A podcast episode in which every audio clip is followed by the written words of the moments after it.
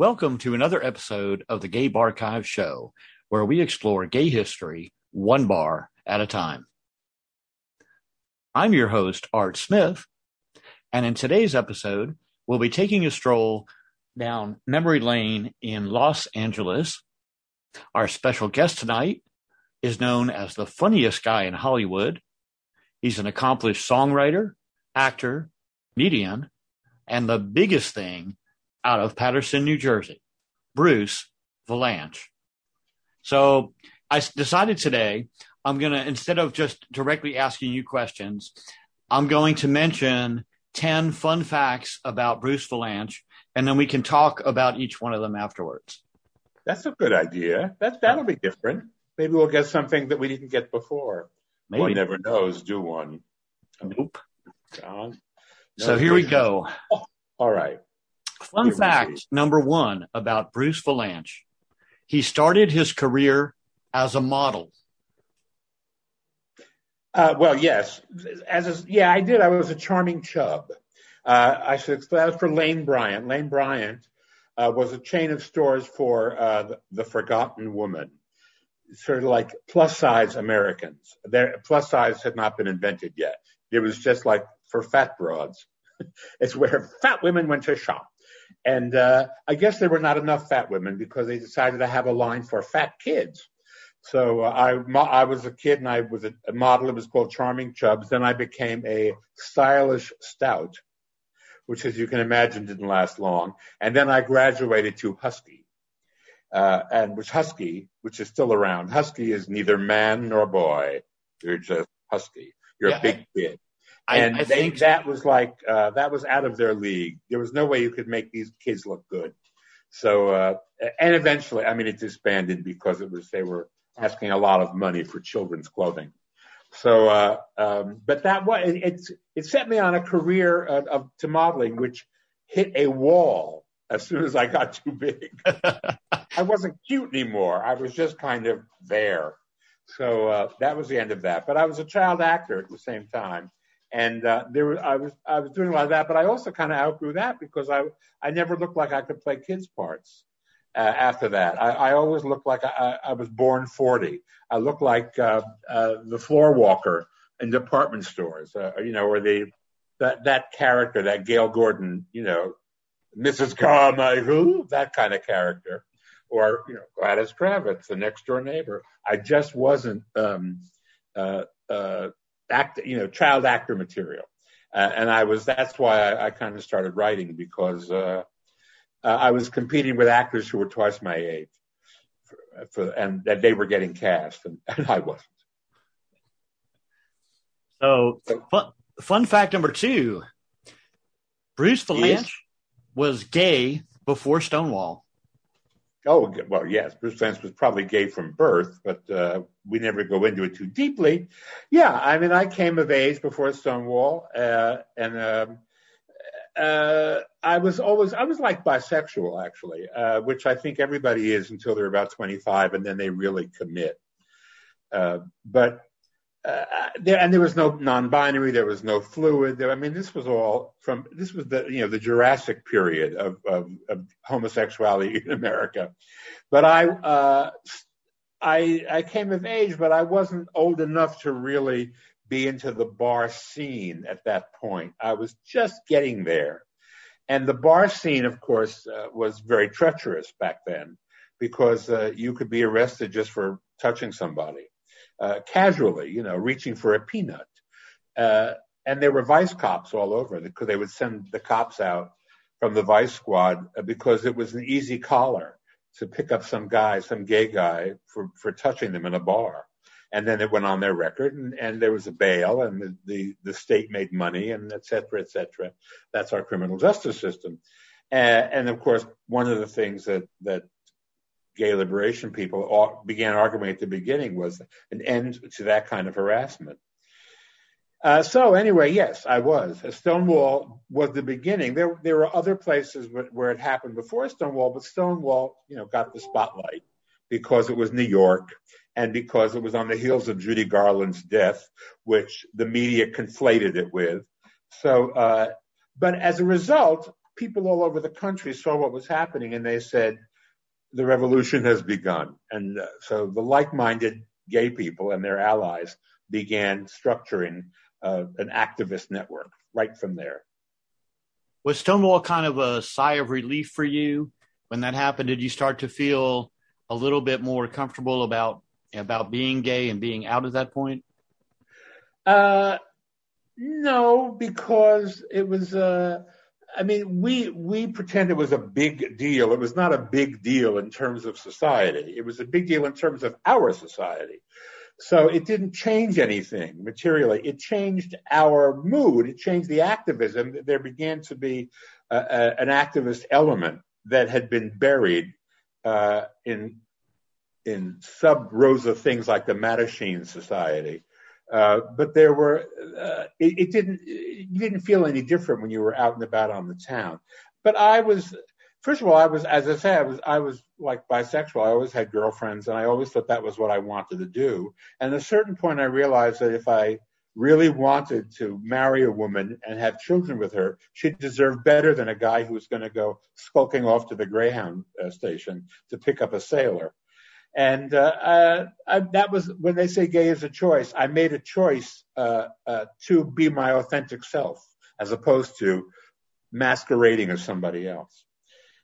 Right, and back at that time, you know, I know I came out about probably 10 years or so after you did. And um, there wasn't really a whole lot of comprehension for even for us as to what it meant to be gay. You know, you had gay encounters, but you didn't understand the concept of a gay lifestyle and having a gay partner for a long time or having a you know permanent relationship it was yeah. it was difficult to come to terms with that well i think yeah i i, I think that that's that was absolutely you're absolutely right. I mean, because uh, uh, you you had a sexual drive and you exercised it, but that didn't mean you were looking to live that life. It meant you were looking to satisfy to scratch that itch, and that you had other plans for your actual life. And at a certain point, you realized this was going to be a fundamental part of your life, and you might as well adjust uh, adjust your sights. Um, and there was also, of course, no no concept of coming out at that time. People didn't make declarations. Uh, they it was all very quiet. I mean, coming out happened later, and I'm glad it did because it was the only way that we got mass visibility. Uh, the idea of actually announcing to the world and having enough pride to announce to the world that you were gay and it was okay. Uh, that that came later on. That was a, a separate piece of activism that got some traction. Now, according to some sources, yes, you it sounds like the beginning of uh, Raining Men. you made Bette Midler famous. No, I read articles that that, that claim that it was largely your influence that kind of brought her to the forefront of the gay entertainment community, which then catapulted her into fame. Obviously, she has talent. But tell us about. I also I'm tell sorry, us about your experience with with Bette. How you met. I, I, I, I could never make that claim because she was well on her way. I mean, she had she.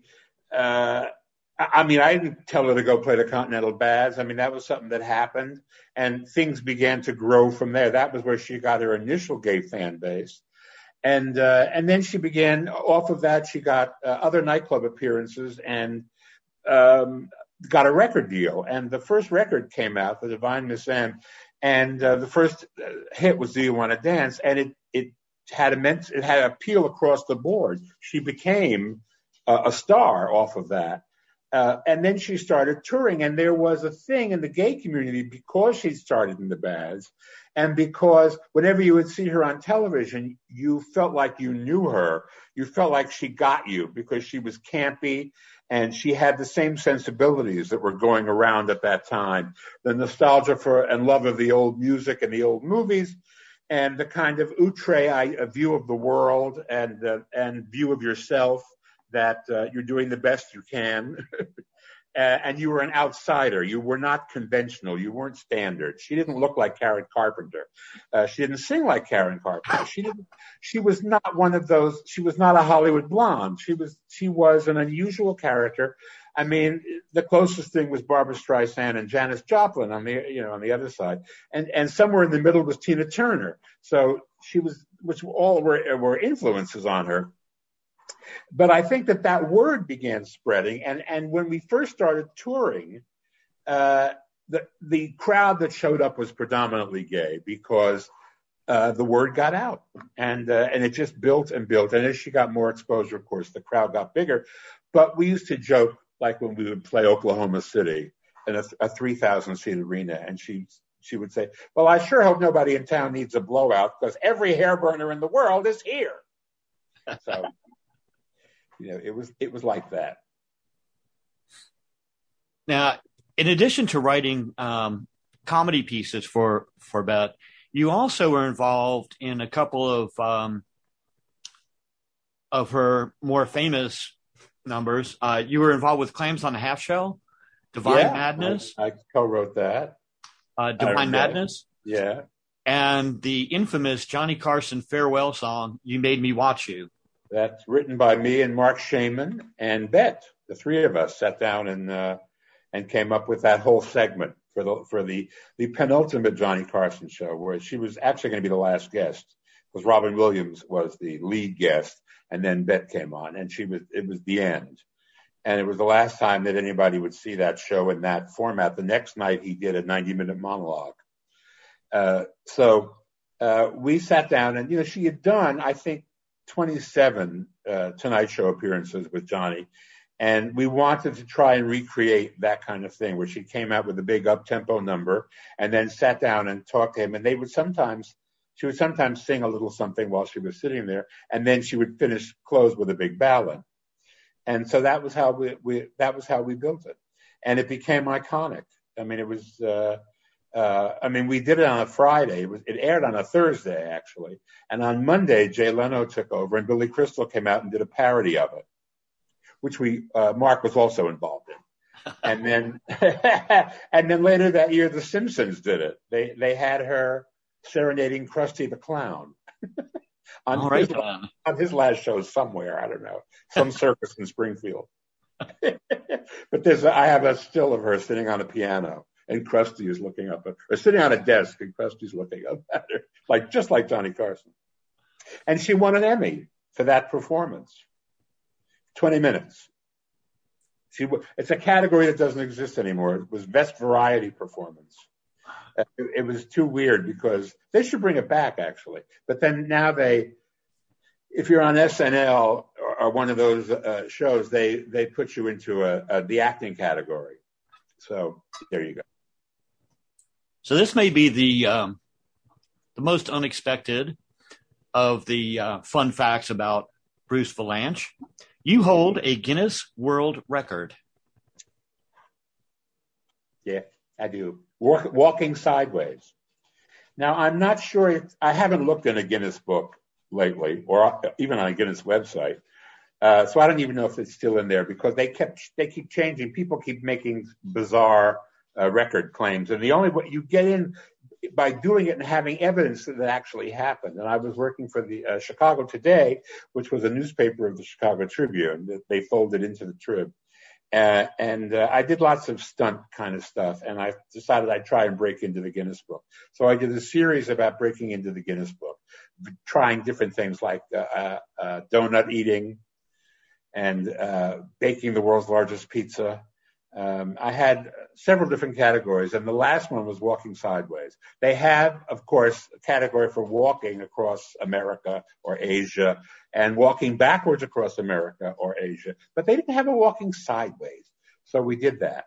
And I walked from the Tribune Tower on Michigan Avenue in Chicago to the Water Tower, which is where uh, the Chicago fire started. It was put out, I should say.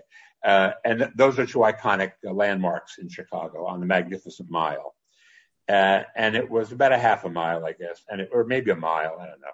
But I walked sideways. It was uh, it was a, fast track, and there was a, a chopper in the air from the Tribune's TV station, WGN, and of course we had photographers on the ground. So there was ample evidence that we had I had actually done this, and they had to put it in the book.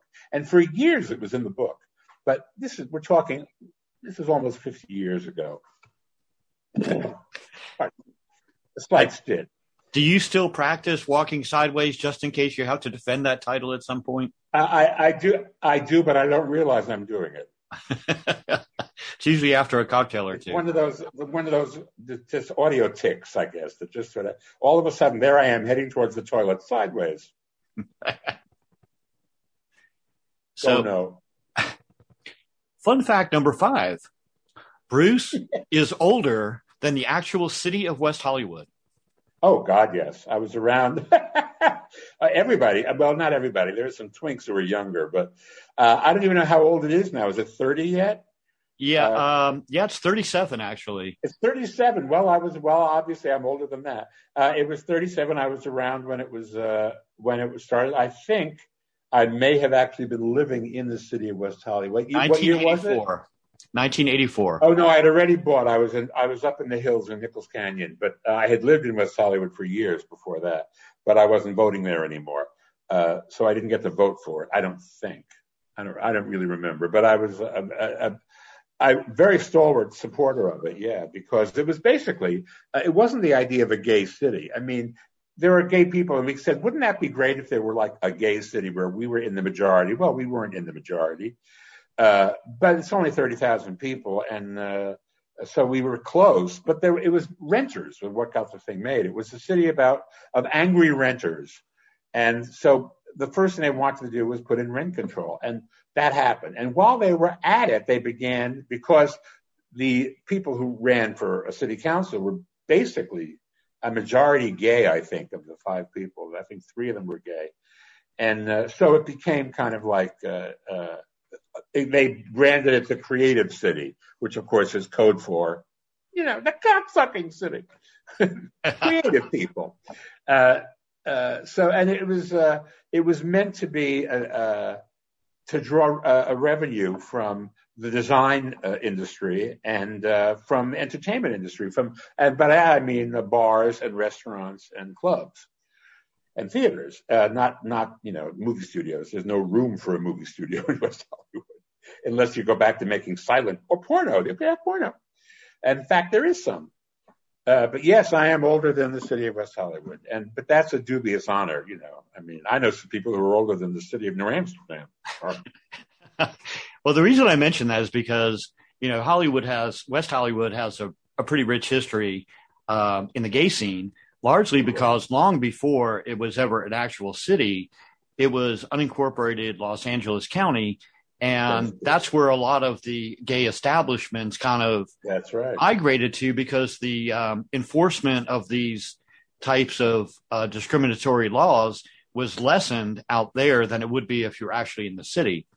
Yeah, um, and I know the city, the city police were notoriously homophobic and uh, anti everything. And if you've seen LA Confidential, uh, uh, you you would get that. Not much has changed.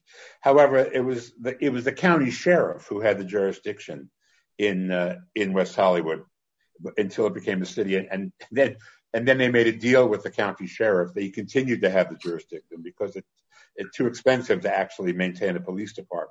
Beverly Hills next door has a police department, but they'd been around for a long time already. And obviously the Beverly Hills tax base is a lot higher than the West Hollywood tax base. So, Probably uh, so. But that is that is exactly why. That that is uh, but that's another reason, but but it wasn't the primary reason that it happened. But that it was one of the reasons why it was carved out of um, the area between Beverly Hills and Los Angeles. And I know um, from a previous conversation we've had that you have uh, a little bit of a scoop on a bar there that was pretty well known called Numbers on Sunset Boulevard. Tell us a little bit about your days at Numbers. Uh, well, Numbers was a, was a hooker bar basically before the internet. Uh, when people actually had to go out on the street to meet people. There were two ways. I mean, you, there were people on the street. I mean, Selma Avenue and uh, Sunset Boulevard. I mean, the Santa Monica Boulevard were two streets filled with guys standing on the corner pretending to hitchhike, and they were actually hookers. And uh, it Selma, which is a street below Hollywood Boulevard between Hollywood and Sunset, was so famous for that. Uh, Johnny Carson used to make a joke. Doc Severinsen, his band leader, who was straight, had very flamboyant Sergeant Pepper kind of uh, outfits he wore every night. And so he would make veiled jokes about him being this big old queen, which he wasn't. And one of the jokes he made was, uh, a Doc was late coming to the show tonight. He was involved in a rear ender on Selma. it got a huge laugh from the audience, the local audience, right? The tourists had no idea what he was talking about, but there were enough local people in the crowd. It was a huge anyway.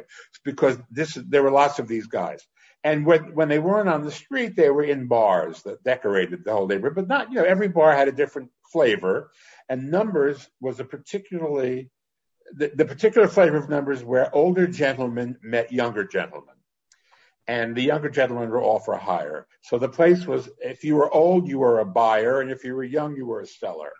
And it was, it was on Sunset, uh, next to what's now the Laugh Factory. And the, it was the street it, it, behind it. There was a hill, and so it was built into the side of the hill. And you parked on the behind it on the top in the parking lot and you entered the building there and you had to take a stairway down to the club, which was on street level. And of course, they made perfect effect of that club, of that stairway. Uh, they put mirrors all around. It was called numbers because the guys were, the hookers were, were that, this number and that number. And it was all about phone numbers. And that's where that came from. As you would come down the stairs as you entered, there were mirrors all around. And so everybody would just watch people entering like Hello Dolly. They'd come down the stairs and first you'd see the feet and the legs, then the package, then the body, then the face and all that. And you could just, and, and things would, you know, if there was a spectacular number coming in, everybody would kind of mm, be riveted. Uh, also the, the, um, the, now I think of it, the uh, mirrors were angled. So when you were sitting in the booth, you could look up in the mirror and you could check out the package on the person who was sitting next to you if you were into that sort of thing. Uh, so it was it was all artfully designed as a pickup bar, but partially that was because it was transactional. Um, everybody who was in there uh, was there to make money, so it wasn't like uh, you know we're gonna we're gonna arrange this so people can get to know each other. No, it was it was it was the currency of the day. Now I understand they also had a really good dinner menu. They did. Um, that the food was really good there, which is a mm-hmm. plus. Uh, and it was a great camouflage if you just wanted to go. Oh, go to let's go to Numbers for dinner. The food's great. Okay. And then you would sit there and you'd watch what paraded by you. See, I wasn't that old, but I was not a seller. so I was oh. deemed I was deemed a buyer almost immediately. One of my Facebook friends had remarked that the table service there was excellent and the under table service was even better. Not wrong. Exactly. Not wrong at all. And there was no cover charge. there was no cover. And also, minimum. Never mind. We could go on forever. Also in West Hollywood, um, one of the long running infamous faces there was Rage. Did you ever have any experiences there? Was that? Yeah, uh, uh, I emceed a drag show there. I, I, would go in. It was a dance club, and I wasn't much into that unless I was really, really stoned. Uh, and they had, uh, but they would have funny drag shows, and so I would go in. I knew a lot of drag queens, and and so I would have occasion to go and watch them work. Uh, it was uh, it was, but it, that's what it was. It was a dance bar. You know, it's too loud to talk, and you would just either watch the show or dance and carry on. And you know, it was where people picked people. It was a gay bar. People picked people up. You know, there were all kinds of. As your your show is about all kinds of gay bars. There were gay bars where you actually sat at the bar and had a conversation with somebody. Rage was not one of those. and they lasted a long time, but they closed last year. They, it was a, a COVID closure. Uh, they're gone now, but, um, coming back. They are coming back. Lance With, Bass says he's opening up the biggest, greatest gay bar in the country right there. How do you feel about that? Well, I know he has to because he is pregnant with twins, not himself personally. Are you but sure? he and Michael, he and Michael are, are about uh, right around Halloween. They're going to have a, a, a, boy and a girl. twins. So, uh, so he has, has to have a revenue stream. And Halloween, of course, will be a big night there. I'm sure he'll be open. He'll be open because he's a Halloween junkie. I'm sure he'll be open by then. I think it's fabulous. I mean, why shouldn't it come back? And it, you know, it, it, it's great that there's like a gay celebrity who's who's working in in the gay community, uh, doing that. He already has a place called Rocco's, which is across the street from Rage, uh, actually, and uh, is a big success. It's kind of like a, a a sports bar on steroids. I'm looking forward. But that gives you some idea of what of how we've evolved as a community that we can have sports bars. The only sports bar I ever saw was in Washington. It was called Nellie's in in the, our nation's capital, and that would make sense because there were a lot of you know closeted people in politics, and they could go to a sports bar, and it was a, an innocent place for them to be, while at the same time they were making uh, they were making contacts with other gay guys, and that's Washington, uh, where everybody has short hair. And then you come out to LA, and uh, we, there was a sports bar called Gym Bar that also got closed during COVID. But the idea that there could actually be these bars, that there are people. I mean, you, at Gym Bar, they would have like the West Hollywood swim team, and there's a West Hollywood soccer team, and, and softball. I mean, there are all these gay guys who are into sports in a physical way, uh, which is like a whole different thing. You know, when I was growing up, that was not that was not what you met when you were out there looking looking for for gay guys.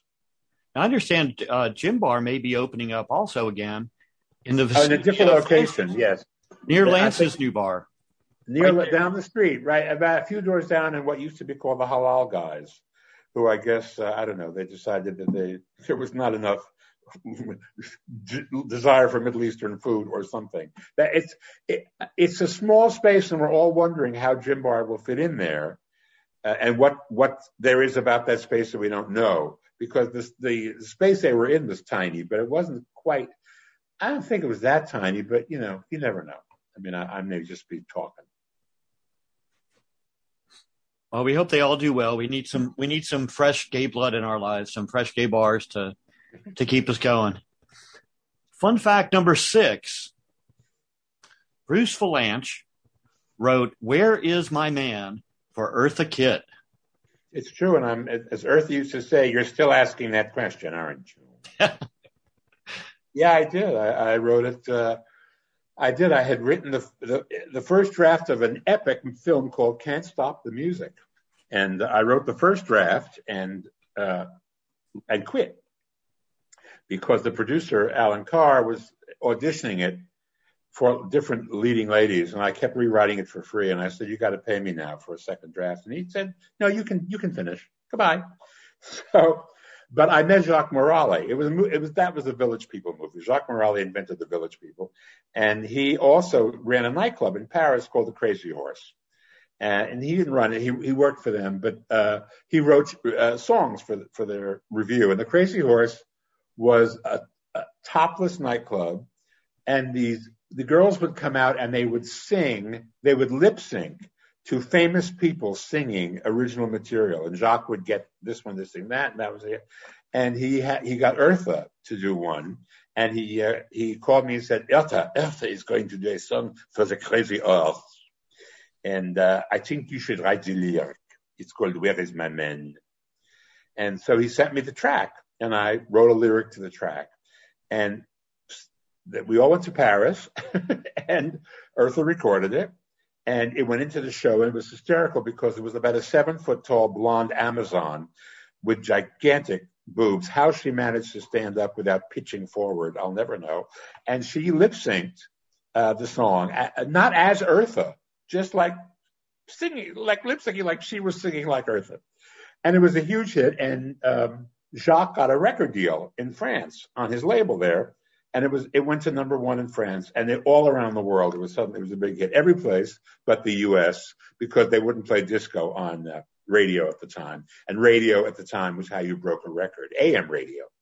So uh, oh, I had what was called a 12 inch, which is the the record that they would put that DJs would play the song on at clubs. And, and for years, people would call me up from all over the place saying, listen, they're playing your song. You know, they'd be on the dance floor somewhere, and they would run to the a phone a phone that was near there. There were no cell phones yet, and I would hear them all, you know, saying, "I want a yacht, a man with a big, big, big, big yacht," which is one of the jokes in, this, in the song. Anyway, we did an album with Eartha of disco songs, and that did very well.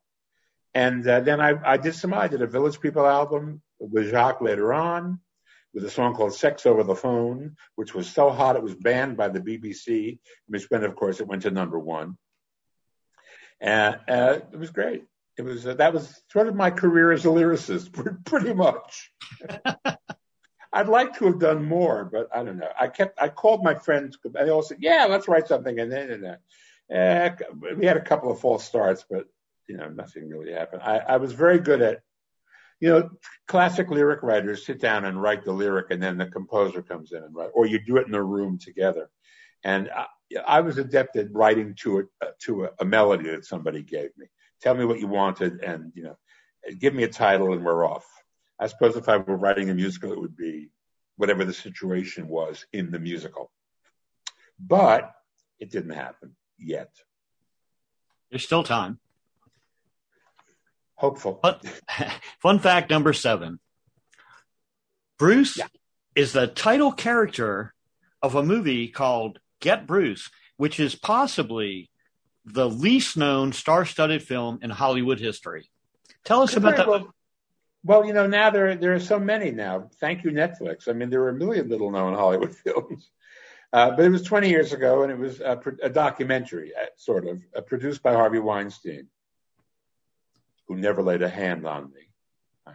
Duty bound. Hashtag why not me? But he did a good job, and it was Miramax, his company at the time, which was acquired by Disney while we were doing it, and then so it became a Disney home video item, and that was where it really sold well uh, because it had a limited release. It was a documentary about uh, what I do, about about writing for people and for shows, and it had four big segments with Bette, Robin Williams, Billy, Crystal, and Whoopi. Uh, each being interviewed, and then were, they followed me around a couple of these big production shows that I did, uh, and grabbed stars on the hoof and they were interviewed. And it's really very funny. Robin's brilliant, and my mother is hilarious. They are the stars of the movie. And I look at it occasionally because people ask for one thing or another. And it, it, I recommend if you, anyone says to you, "Look, well, I could do a documentary about your life," I said, "Go right ahead," because you get to see yourself in many different weight levels and hairdos. and t-shirts. Good. And t-shirts, yes, the weight classes. T-shirts with jokes that mean nothing anymore, basically. There, there are some jokes in that show 20 years later still have a shelf life. I'm amazed, but there you go. You, one never knows, do one? Fun fact number eight Bruce Vilanch has six Emmy Awards.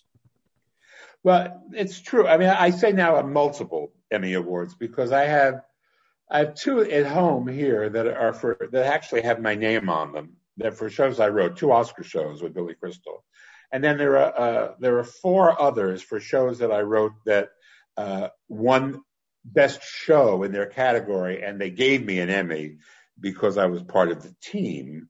So, and those I farmed out to other people because they like to have Emmys on their desk. Uh, my agent, my manager, and uh, uh, my accountant, he loves having an Emmy on his desk and all of that. So uh, it adds up to six. And I was nominated for a few others, but uh, I mean, like two or three others. But I can say that cavalierly because I didn't win. And why bring it up? Do you think that? Do you think they would get upset if you lined them all up together and painted them the rainbow colors? You could have one for each color on your mantle. I, would the awards themselves be upset? No. the Academy. I Academy. have no idea. Uh, I, I, don't think the TV Academy is quite as prissy about the uh, Emmys as the Movie Academy is about the Oscars. But I mean, the Movie Academy says uh, when you win it, they said, tell you, please don't sell this. If you wish to sell it, sell it back to us. We will buy it from you and we'll give you a good price. But uh, um, we don't want them in circulation. And the TV Academy doesn't do that, to my knowledge. Yeah, I've I've heard stories about that before. John Best told me that um, the security they go under when they ship them out, and uh, you know, and for the new for each year's uh, recipients is incredible. They just don't want anybody getting their hands on it, getting a mold of it, you know, making a duplicate. Now well, with 3D printing, you could. I don't know. I don't know what, when why they would send it out. I mean, basically, at this point, I mean, I think in the old days they did, because you would you would surrender it when you after you when you left, and then uh, they would uh, engrave it and whatnot and send it back to you. But even so, you see lots of pictures of people with Oscars on the night. Now they set up a station at the governor's uh, ball afterwards where you can get the Emmy engraved. I don't even know. They may not do the governor's ball afterwards. Now they may do a thing backstage, but they um, uh, you can get it engraved and all that, so you can take it home with you. Fun fact number nine: Bruce did drag on Broadway. Well, yes, I did Hairspray, which is bigger than drag. It, yes, she's a real woman. Uh, I did Hairspray on Broadway for a year. I did it on the road for a year before that. Uh, it was a highlight of my performing life. It was uh, so much fun to do. and I would do it again in a minute. And they're going out on tour again, but I think it's non-equity. I, I, I, I can't.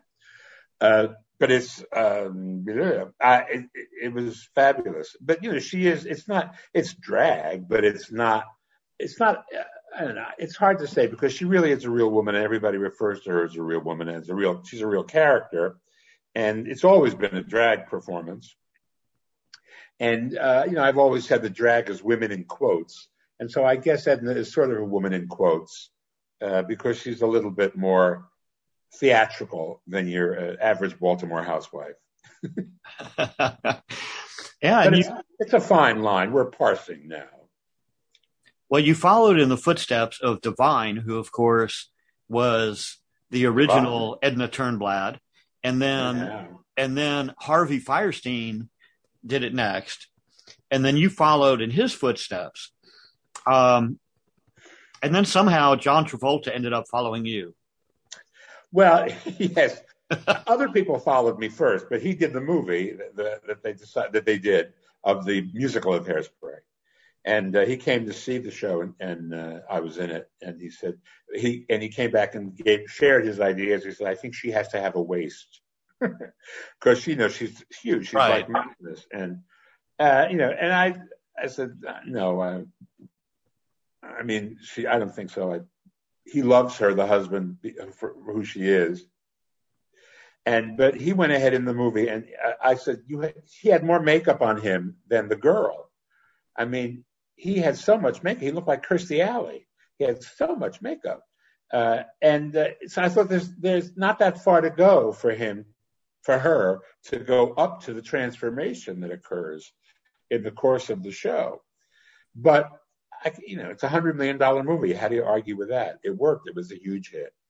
So, and he was the well, out of at least these four, he was the only one that was not openly gay. You had Divine, you had Harvey Fierstein, and yourself, and then well, John Travolta, which everybody wants to talk about, but but a lot of other people have played. Michael McKean actually followed Harvey on Broadway before I got there. I was the first person to do it after Harvey, but it was the national tour. Uh, and Harvey left, and Michael McKean came in for five months, and I followed him. Michael McKean straight, uh, and uh, there were other people who, uh, you know, Michael Ball in London, and the, the Jared, the guy did the Canadian company. A lot of straight guys have played the part, so it's not uh, it's not an exclusively gay thing. Of course, but, at least for once, the gays had the lead. The gays started the role, and the straight people followed later. Well, I guess if if you're doing, there probably is not the only show on Broadway where that's the case. I'm sure it isn't. but, but why go into it? Why why try and figure it out? Fun fact number ten: Bruce owns what may be one of the world's largest personal T-shirt collections of uh, thousands of T-shirts. Yeah, I do. It's it's not even a collection. I mean, a collection kind of implies that you know you know where they are at any given moment. And I mean, I just got a warehouse full of this shit. I mean, I have about a thousand of them here, and then I've got uh, uh, the Home for Aged T-shirts in Van Nuys in California in the Valley. Uh, and the, the assistant goes out and culls every now and again. She'll call me up with the phone and say, "You want this?" Because we give them away and, and all that. A lot of them, the ones I keep are, are jokes, and a lot of those, again, like in Get Bruce, a lot of them are jokes that have gone out of uh, out of comprehension at this point. Uh, so it, it was never, uh, you know, I never was aiming to collect stuff, but uh, it's just, you know, it was just my look. Which that's what we used to call it. It's his look, and now it's my brand. well, because we're all very brand, we're very brand oriented these days. And you wear them everywhere. You wear brand for for somebody. You wear them everywhere. You've worn them to the Emmys, the Oscars, anywhere you go. With a, you might have a suit on, but it's almost always a T-shirt there. Uh, yeah, I did. I, for a while, I had. Um, oh my God, it got bright. For a while, I had a. Um, let me see if I can cure that. I had. Uh, I would wear a tux jacket, but then I kind of abandoned that too because nobody was expecting it anymore at any of these things. And I had. Uh, I had a tuxedo T-shirts, which are kind of, you know, kind of. It's a cheesy old joke, but I also have a. There's a whole line of uh, you know, fake body T-shirts where it's just your neck and and it's it's a gorgeous girl's body or a bikini body or Bob Mackie made me one that was uh, like like Ann-Margret. It was it was uh, a gorgeous beaded gown with real rhinestones and and jugs coming up out of it. You know, it was pretty fabulous. Uh, but uh, so, I, so I, I, I wore those, and then now when I do it, I just find something that has a funny it's black that has a funny line on it. And that, that seems to be, I can get away with it. The important thing is, you know, you have to wear the credential of these things. And the credential is on a lanyard and it dangles down and that it spoils the joke. What would kill the joke would, you know, kill Gladys Kravitz to have this thing saying admit him everywhere on it. So I have to be, I have to be skillful. I have to, you know, or strategic dressing. Or you have to invent a new um, harness like they use for you know the police guns over the over the shoulder. Over the shoulder. Yeah, where you can yeah, put your credentials I, off to I the side. That, but it, it, gets moved. I'd have to invent something new. I used to loop it into my belt, and it would dangle uh, between my legs. And when people had, if they had to check it, they would have to go down and look. But then, then the head of security said, "Very funny, but you have to wear it around your neck." So that was what I did sometimes it's like uh, if I if I have to, I can pin it up there or something like that, so that so it looks like a badge, you know, or like where they're going. The eagle has landed, you know, that kind of thing. So, bonus fact Bruce supports many charities, mostly focused on either the gay or Jewish communities or a combination of the two. Tell us about some of your favorite charities that you've supported over the years. the American Bulimia Society, with your host, really, Kate Moss. Say something. Give us a finger. Um, well, you know, I'm, i grew up Jewish, and when you grow up Jewish, you learn that uh, a lot of people hate you, and a lot of people aren't going to help you, and you have to help yourself. And I always thought that was a great mantra for the gay community. As, and as a result, uh, uh, there are a lot of Jewish charities, and uh, um, and when AIDS started, so I was involved with them, and when AIDS started, uh, a lot of volunteer organizations sprang up because so many people were afraid of it, and they were staffed by volunteers, obviously, who weren't getting paid, and there was no money, and the government wasn't forthcoming, so we a bunch of us decided that what we should do is start doing what show people do and throw a show, do a benefit and raise money that way. So, uh, but it was difficult to get people to do a benefit for this disease. So I would trade off. I said, well, if you do my benefit, I'll do your benefit. And so I became uh, uh, acquainted with all the big diseases, cerebral palsy, polio, spina bifida, myasthenia gravis, you know, anxiety or disorder. I'm your man. I know all about this stuff because I've written for all of these things. Big brothers, little sisters, I've written them all. And as a result, and those people would come and work on um, the AIDS shows that we were doing. Uh, and at the beginning, uh, some performers who had been affected directly by it, like Bette, Madonna, uh, Joan Rivers, Nell Carter, whose brother uh, died of AIDS, and they they uh, came aboard immediately. And then uh, when Rock Hudson got sick and Elizabeth Taylor got involved, that was when the whole thing went really mainstream. Because not only did the disease go mainstream and that the world knew about it now, and everybody on the planet knew somebody who actually had it and died from it. Uh, and the people who were at the top of the pyramid, like Elizabeth, were known by everybody. And I used to joke with her because we do a lot of charity events. I would say, anybody will take your call. Even the Pope will take your call, if only to discuss jewelry. Because you know, Pope does have a lot of jewelry, and so did Elizabeth. And we laughed, and and on we went. So it was uh, uh, that was how I got involved with all that stuff, and it, it, it remains to this day. I was on the board of the uh, LA Gay and Lesbian Center for 22 years, and it's now grown to such a degree that it's become like almost a corporate thing, and that, of course, always kind of scares me away because I don't want to be involved in corporate politics. Uh, but I felt like 22 years I had, you know, I had helped lay some kind of a groundwork. Anyway, uh, so I still I'm still involved in those things. Yeah, it's a good thing. And we're glad to have you there. So I, I was reading something um, that was posted by a Playboy publicist who claims that you were in Wisconsin around 1980 and witnessed Hugh Hefner's most impressive erection. Is that a reference to the building in yes, apparently, in Wisconsin? apparently, because I actually never did see Hugh. I'm sure Hugh saw me naked.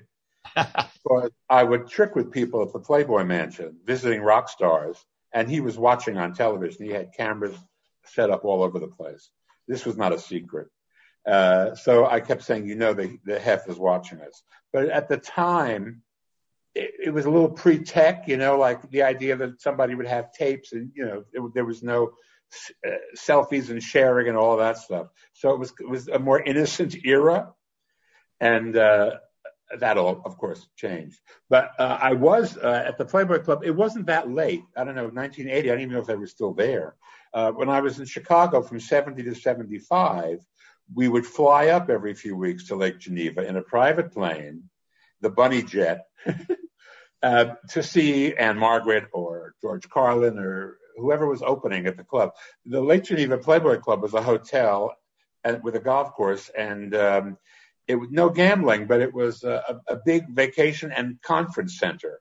It was a great way for corporations to get their executive staffs, most all of whom were men at the time, uh, to go to a conference. You say, "Oh, we're going to Playboy Club," and oh, they love that. So, and there were bunnies and uh, you know all of that, and it was gorgeous. That area of the Wisconsin Dells is just spectacular.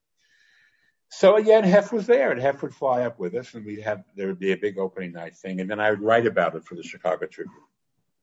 It was like conflict of interest. What conflict of interest? I think um, Rob Lowe is the one that brought the secret sex videos to the forefront that it could actually happen. Well, that's and that was several. That, that was that a was decade years, later. That was eighty nine. Yeah. Well, eighty eight is when it happened at the Democratic Convention in Atlanta. Yeah, I was there, and um, I used to go to the Club Rio that was associated with that whole event. Um, some friends of mine in Atlanta owned it, and wow. um, yeah, it was it was a crazy time. So, out of all the gay bars from the past, which one would you most like to go back and revisit? Well, there was a, a, bar in Chicago called The Trip that I really liked. And it was because it was very much of its era. This was 1970. And it was a holdover from the 60s and the 50s before that. It was, uh, I don't know that I would get, I was dressing, I hadn't come to t shirts yet but it was it wasn't what you call a dress bar. There was a bar in Chicago called Kitty Sheon, which was a dress bar. You had to be in a, in a suit and tie to go in. And Kitty Sheon was a uh, a drag queen who looked exactly like the mayor, Richard Daley, in drag. And we never did see them together. but that was a, that was a high end place, and this was like uh, it was. You didn't have to get dressed up to go, but it had a real sophisticated vibe. People sat and drank martinis and uh, and spoke of the opera and uh, and you know cried over Judy Garland's death, which was fairly recent and uh, there would be female and there'd be uh, performers, but mostly they were drag queens. But the big star there was a, a, guy named Arthur Blake, who was kind of legendary in the world of impersonation. Uh, he didn't work in drag, and he would do every woman in the business, but uh, and a lot of the men, and he would just have a comb and he would change his hair to to, and he had very long stringy hair, so he could do very funny things with it and uh, he, he has a couple of records that are probably still around. Uh, he was a great favorite out here. He played a club somewhere on the strip like uh, uh, Trocadero or the Mocambo or the Crescendo, probably the Crescendo. And everybody went to see him. Bette Davis loved him. She said uh, on television many times that, that he was her favorite. Uh, doing an impression of him and he of her, and he really was did a hysterical impression of her. But so he would be at the trip a lot. He actually lived in Chicago in the summer and in, in uh, Fort Lauderdale in the winter. So he was one of the first of those queens. There are a lot of them now. Uh, there was that kind of, you know, there were that, and and they all passed through. Charles Pierce, Lynne Carter, Craig Russell. They all, they all. Jim Bailey was uh, more mainstream. He played the Empire Room of the Palmer House.